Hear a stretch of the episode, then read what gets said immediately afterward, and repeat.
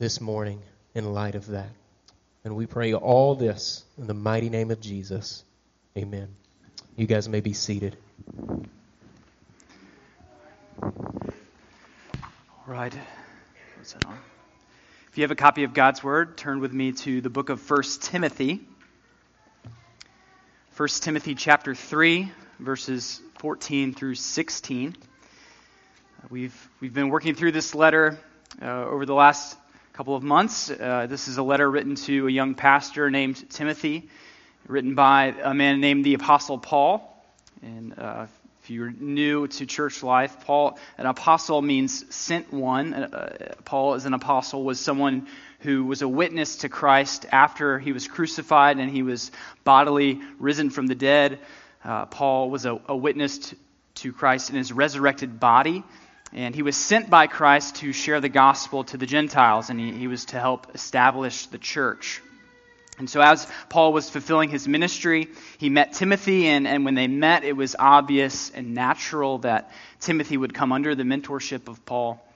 Uh, Timothy was gifted for ministry. There was, there was confirmation from other believers about his calling to preach the word, and there was evidence of the Holy Spirit in his life. And so Paul brought Timothy under his wing and, and eventually commissioned him to be the pastor at Ephesus, where Timothy remained and, and was eventually martyred for his faith. Um, but it was while Timothy was pastoring at Ephesus that Paul wrote this letter under the inspiration of the Holy Spirit to encourage and instruct Timothy. Paul also expected this letter would be read in the context of the congregation and so this was for their edification as well. And as this word has been preserved and kept pure in all ages, this is for us as well. So we've been working through it line by line, verse by verse, and we find ourselves at the end of chapter 3. Uh, for the first few chapters, Paul's been giving instructions about how the church is to function, uh, specifically as it relates to the public gathering of the church on the Lord's Day. Paul, Paul's concerned about the spiritual condition of the church as it relates to the application of their faith. In our text this morning in verse 15, uh, Paul he writes, uh, he says that he writes this so that one may know how one ought to behave in the household of God.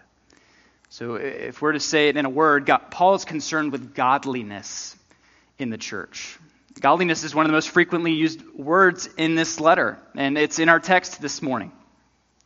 Uh, one commentator defined godliness as someone's inner response to the things of God, which show itself in godly piety or reverence.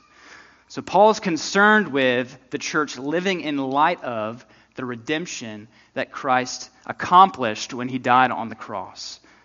And that they would continue to live in, in growing in increasing obedience to Christ, that they would be growing in active, reverent, Holy Spirit empowered obedience to all that God has commanded. Paul's concerned with godliness permeating the church. So, this morning, as Paul is kind of stepping back to reflect upon his reason for writing the letter, uh, the church pursuing godliness, I, I want us in our application to reflect upon our own pursuit of godliness in our church. I want to focus our application of the text, and it's the title of the, our sermon this morning. Are we a godly church? And we're, we're going to look at three aspects of our lives in the context of the church that will help us answer this question. The first is what we do, second is who we are, and third is what we confess. So, as, as we consider, are we a godly church? Are we pursuing godliness? We're going to consider what we do, who we are, and what we confess. So, let's consider these things and ask the Lord to help us evaluate our own lives and the life of this church. So, let's read 1 Timothy chapter 3, verses 14 through 16. The Apostle Paul writes this I hope to come to you soon but I'm writing these things to you so that if I delay, you may know how one ought to behave in the household of God, which is the church of the living God, a pillar and buttress of the truth. Great indeed, we confess, is the mystery of godliness. He was manifested in the flesh, vindicated by the Spirit, seen by angels, proclaimed among the nations, believed on in the world, taken up in glory. Let's go to the Lord in prayer. Dearly Father, we, we come before you this morning, and we're so grateful uh, that you have spoken to us in your word.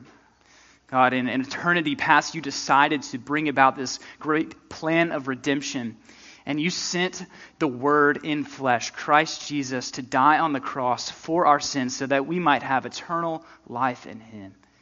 And Lord, we are so grateful. Uh, and Lord, I pray as we open your Word this morning that you would help us to see Christ more clearly, that you would help us to turn from sin, to turn to Him, and to pursue uh, great uh, active obedience to your commands. And Lord, we love you. In Jesus' name, amen. Well, First, let's consider this morning what we do. Looking at verse 14 in the first half of 15. Paul says, I hope to come to you soon, but I'm writing these things to you so that if I delay, you may know how one ought to behave in the household of God.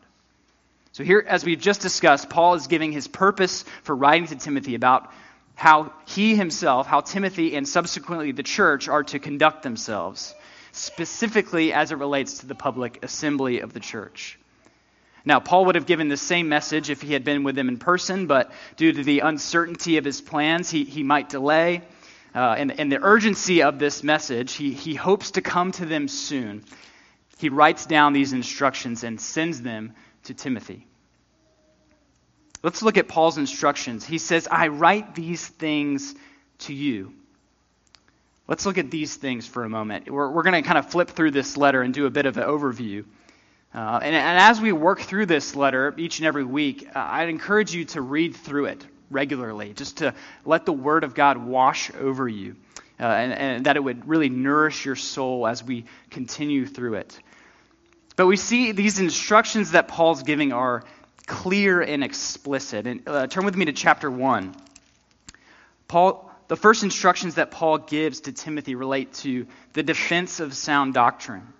Timothy, is the pastor of the church, is responsible before God for teaching sound doctrine and rebuking those who contradict it. Look at verses 3 and 4.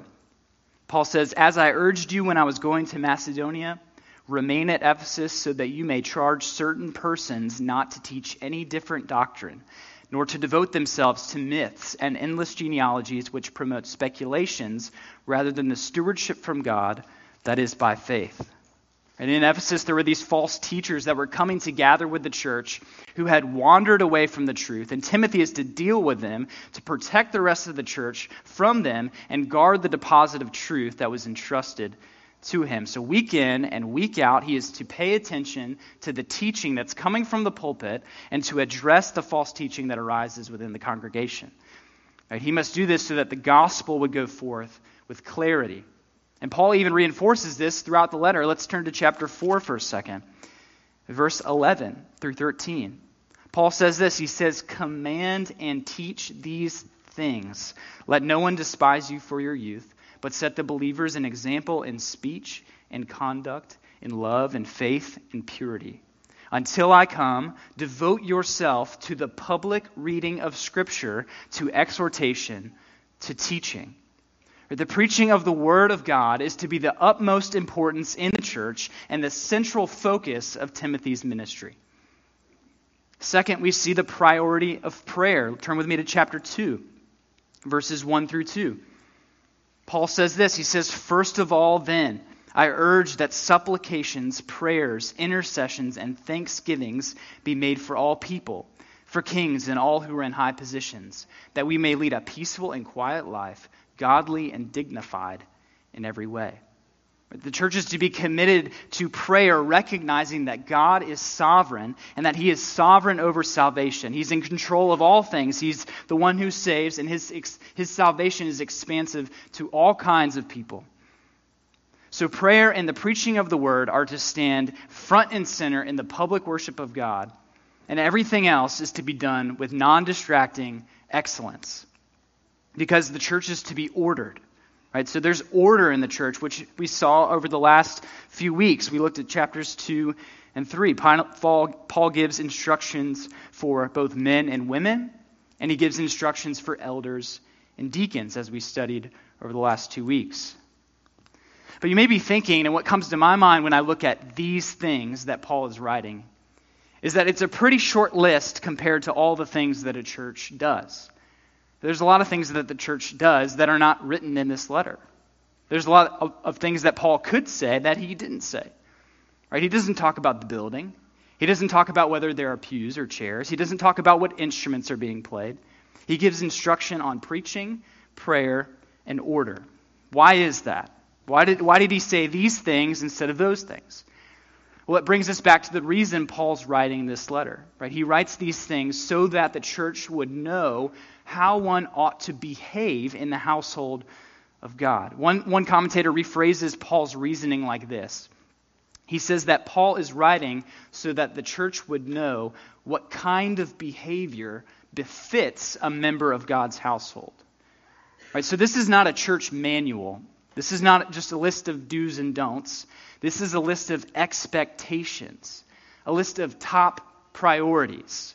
Paul's defining what the church must do.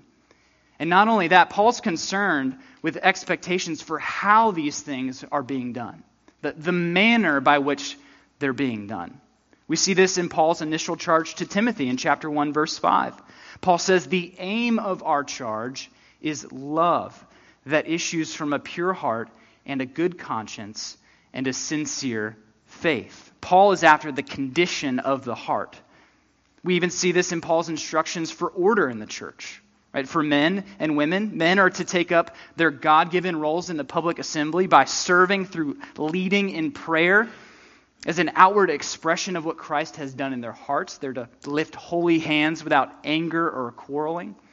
And women are to come to corporate worship in modest dress, not concerning themselves with outward appearances, but pursuing modesty as a reflection of what Christ has done in their hearts.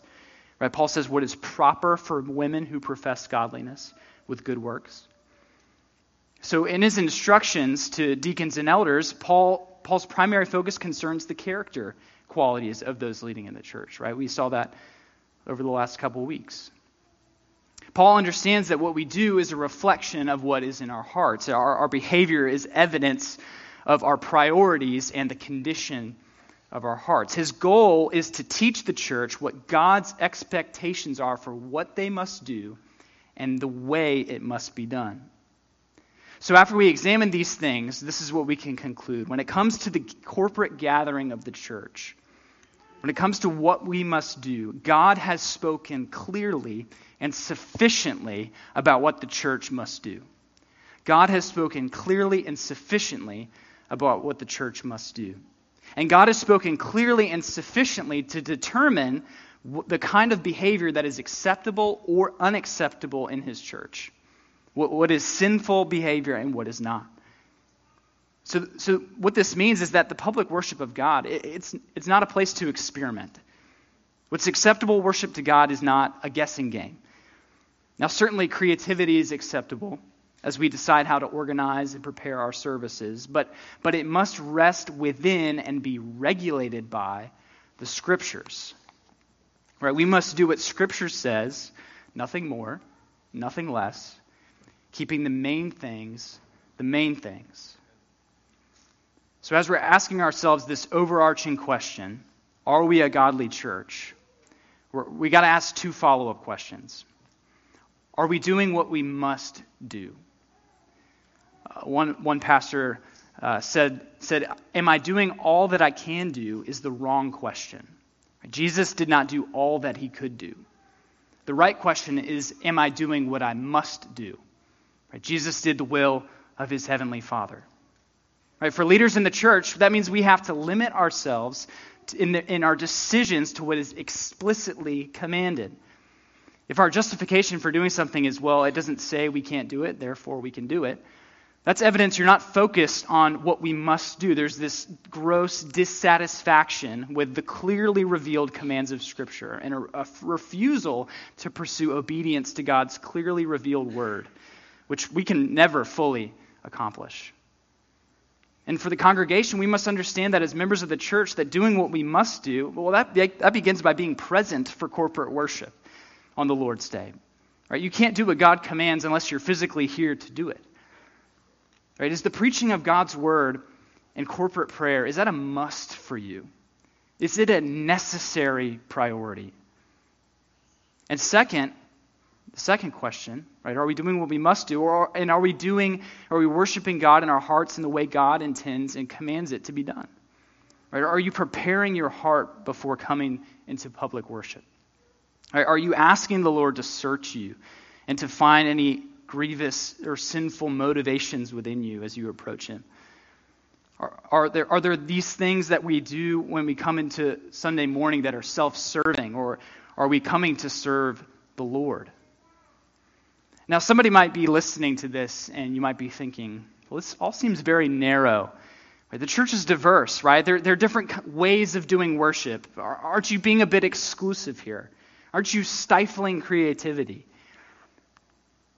I have to prepare my heart to come before God. Well, what happened to come as you are? Well, there's a couple of different ways that we could answer that. And certainly, all are welcome to join us in our corporate worship of the Lord. It doesn't matter who you are or what you have done.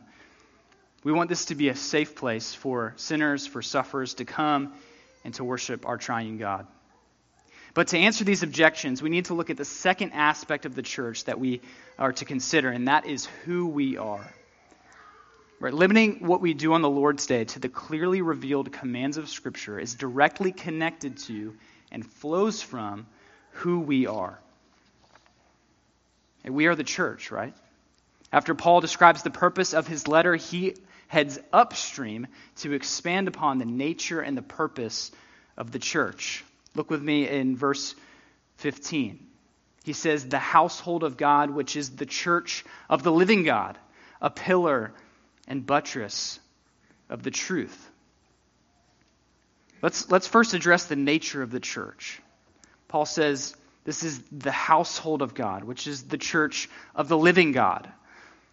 These words, household and church, or, or assembly in the original language, they only find their clear definition in the prepositional phrase that follows. So if Paul only said, I write these things so that one might know how to behave in the household or the assembly, we would immediately ask the question, which household or which assembly? But Paul clarifies, right? He says, This is the household of God. This is the church of the living God. Who we are is defined by whose we are. The church is God's household. It's not, it's not our household, it's His house. Right? God's the one who saved us. God's our Father who adopted us into His family as sons. He extended mercy and grace towards us. He, he purchased us through the blood of Christ and redeemed us from sin. Right? It's through his life, his death, his resurrection that we can come into the family of God. We were once orphans, right, without hope and without God in the world, but now by faith all who come to him receive the inheritance of eternal life as co-heirs with Christ. God, God set his affections on us. He set Christ over us in his church. Christ is our master, he's, he's our Lord. He's Lord over the household of God. And so we live in it as children under his rule. And good parents, well, they don't let their children do whatever they want. And, and we have a good father who cares for us. He knows what's best for us, and his instruction is perfect instruction that will grow us into maturity under the, his care, under his roof. But it's not just that. Right? Paul has more to say. He says, This is the household of God. This is the church of the living God. Our, our triune God is a living God. He's the one true God. He's the one Paul describes in chapter 6, verse 16 of this letter. He says, The blessed and only sovereign, the King of kings and Lord of lords, who alone has immortality, who dwells in unapproachable light, whom no one has ever seen or can see. Right? Uh, he's the living God who is life immortal. He's the self sufficient source and sustainer of life itself. And his infinite perfection is so magnificent, he dwells in unapproachable light. Right? This is describing the holiness of God. God is a holy God. He's set apart. He's above all things. He's the King of kings and the Lord of lords. And it's because of who he is that he is deserving of glory, adoration, reverence, and praise. If we're in God's church and God is a holy God who deserves all of these things and more, anything less than perfect worship and obedience to God is rebellion against him and deserving of his wrath. Right? This shows us how merciful God is. He's patient with us. He's constantly with us in our constant dissatisfaction with his ordinary means of grace. Right? It's, a, it's a miracle he has not consumed us in fire. There's, there's a, a passage that I would encourage you to read um, Leviticus chapter 10, verses 1 through 4. Um, I would, let's go ahead and actually turn there. Um, turn with me to Leviticus chapter 10 verses 1 through 4. And I just want to read that text for us to show us how holy our God is.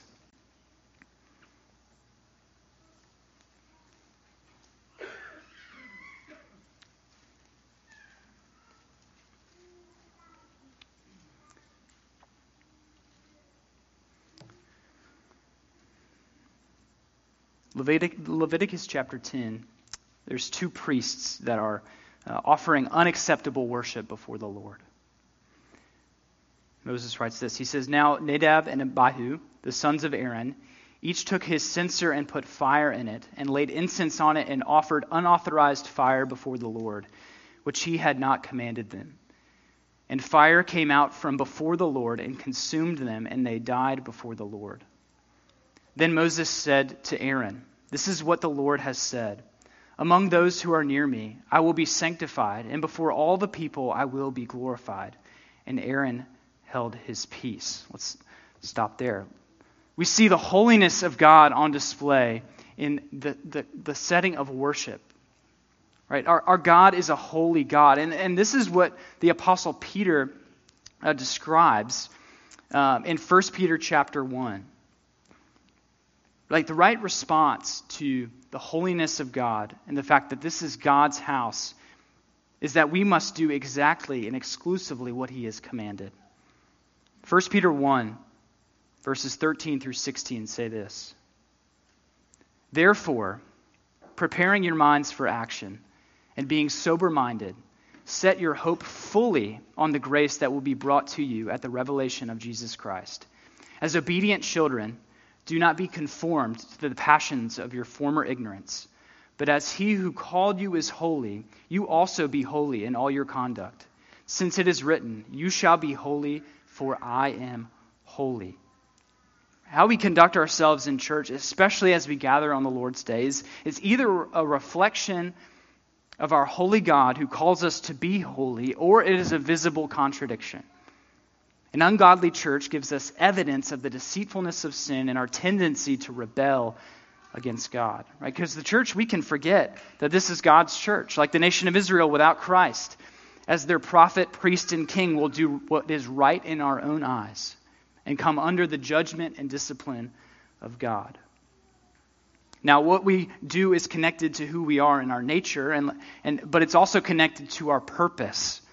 Paul says, you can turn back to 1 Timothy Paul says, This is the house of God, this is the church of the living God, a pillar and buttress of the truth. Right? Just as a pillar and buttress are structures that uphold a building, the church is the structure that God has placed on the earth to uphold his truth. The church doesn't determine what the truth is. The, the, the, Word of God is truth, and Christ is the truth revealed in the flesh. Right? Jesus said, I am the way, the truth, and the life. But the church proclaims and lives according to the truth. We, we herald the truth of the gospel as Christ's ambassadors on this earth. So, as we examine the nature and the purpose of the church, I, I want us to understand that God defines us and He determines what we do. We live in a culture where we are consumed with the self, and specifically how we personally identify. What, what feels right is right. And, and that drives us in this country how we, how, to, how we live, it drives how we identify. Right? If it feels good in the moment, then it must be good to do it now. If, I, if this is how I feel, then this must be who I am. Right? That's idolatry. That's self worship. That's, that's a religion that leads nations and churches into all kinds of ungodliness, and it's unacceptable worship in the household of God. So, the application for us as we consider are we a godly church? Let's ask ourselves this follow up question What defines us? Is what we do and the way we do it determined by how we feel, or is it who we are in Christ? But if you identify as a Christian, if you confess to be a Christian, does your participation in corporate worship really reflect this? Why are you here this morning? Right? Is it because of your love and adoration for the God that saved you, or is it because you had to come, or it was convenient? Right? This is not to downplay our confession, although there are many people who say that they are Christians and they go to church, but they're not truly converted. But what we say has, has a lot to do about what we believe as well. It's a reflection on what is in our hearts. Right? Christ said during his earthly ministry, For out of the abundance of the heart, the mouth speaks. So, lastly, in asking this question, are we a godly church? We have to consider what we confess. So, after reflecting upon the purpose and nature of the church, Paul writes down a confession. This is most likely a, a creed or a part of a creed that was recited in the early church. Paul writes this He says, Great indeed, we confess, is the mystery of godliness. He was manifested in the flesh, vindicated by the Spirit, seen by angels, proclaimed among the nations, believed on in the world, taken up in glory. I'm just going to make a couple observations about this, and then we're going to spend the rest of our time unpacking this creed. But Paul, Paul has Christ at the center of this confession he, he, he talks about the mystery of godliness. And the, the word mystery throughout his New Testament letters are, are mainly referring to Christ or the revelation of Christ. But here, this is the only time he refers to the mystery of godliness. And we know, as I mentioned earlier, that godliness refers to reverence or piety toward God. And Paul uses it throughout this letter in reference to those in the church. And so it, on first pass, it might be easy to think, uh, is this what is what he's saying? Is he saying, "Great indeed, we confess is a godly church"? I don't, I don't think so, but that's the temptation, right? When God blesses the church with godliness and the church is growing and, and, and there's lots of things happening, the Spirit is working, pride can so easily creep in and we can begin to think it's, there's something about us that makes us great. Right, look at our church. Look how many baptisms we've had. Look how many people are coming. Look how many lives are being changed. Like those are good things. But we can conclude that there's something about us that caused this. Right? We can say, Great indeed is the church. But this is, this is not the case. Paul is praising God and giving glory to Christ.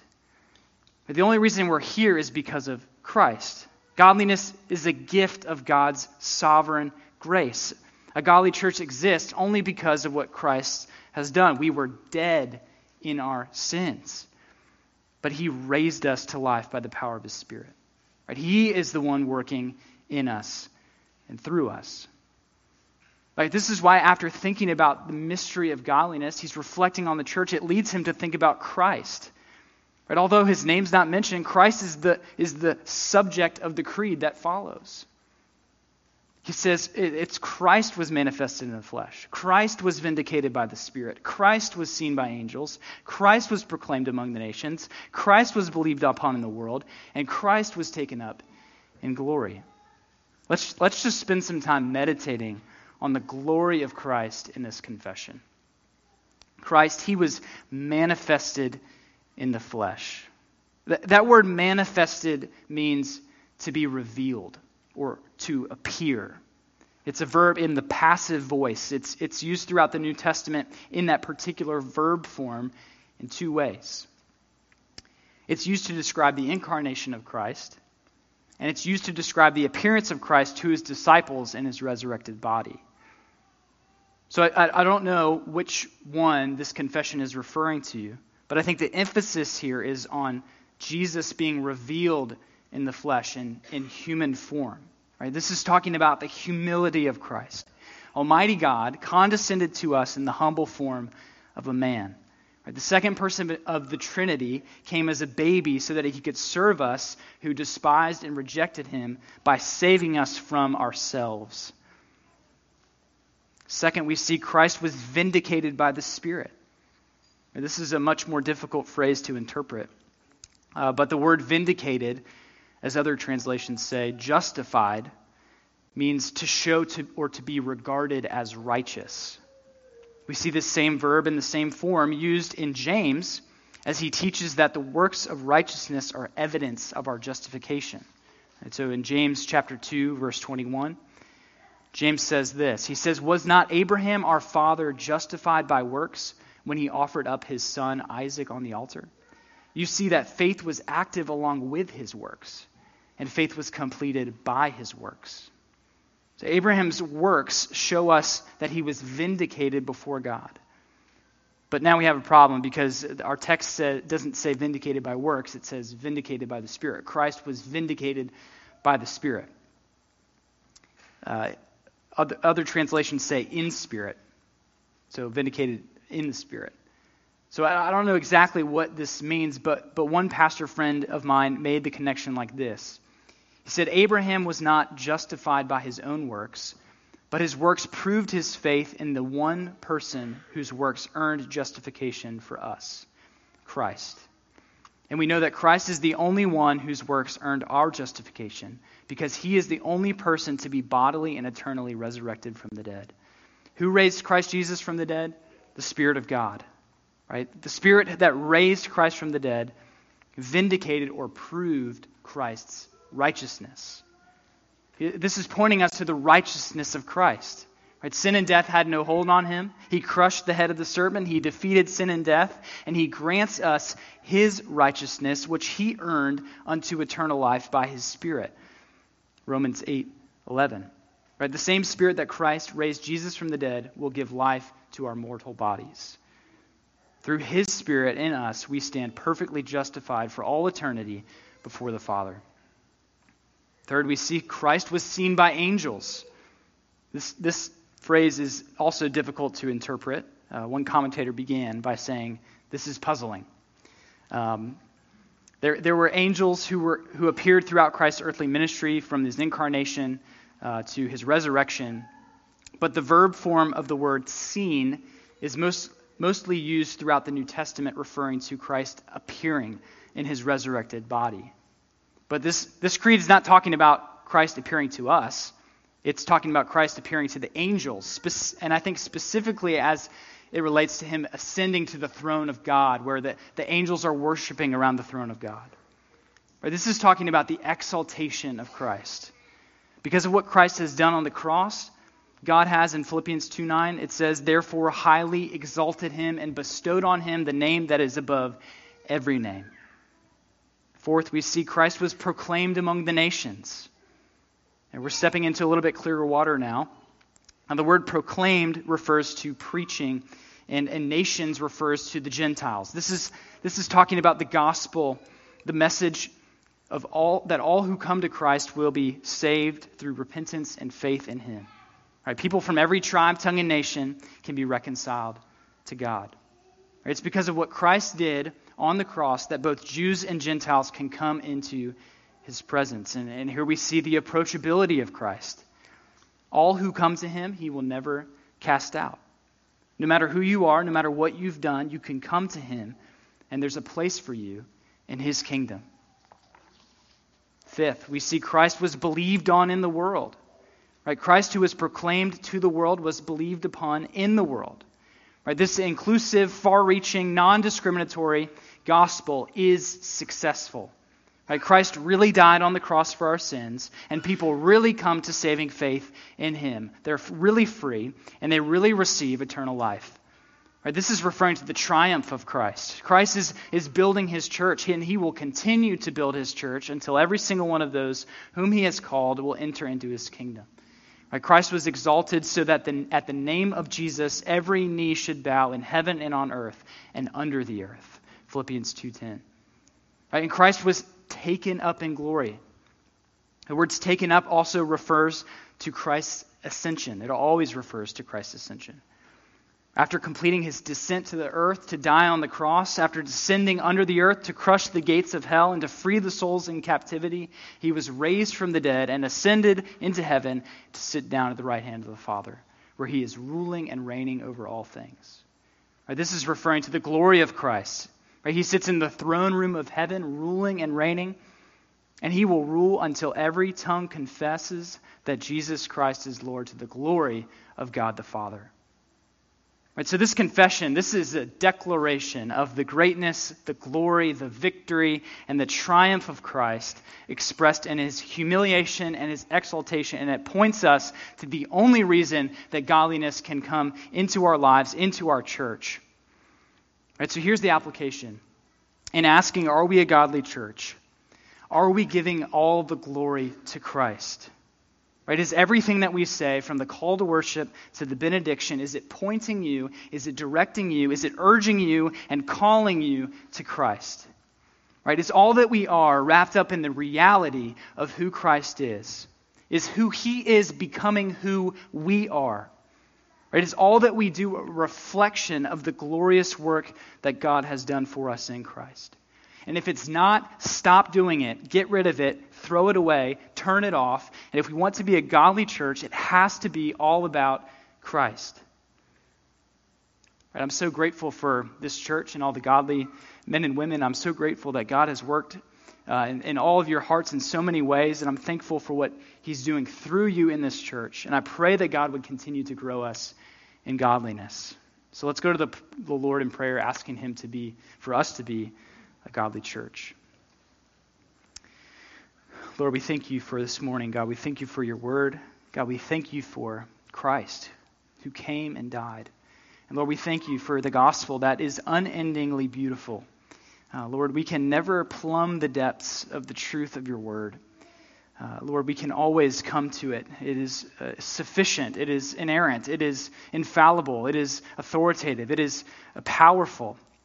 And God, it is all because of Christ that we can walk in godliness in light of it. And so, Lord, I pray that you would help us by your Spirit to do that. Lord, we love you. We thank you. In Jesus'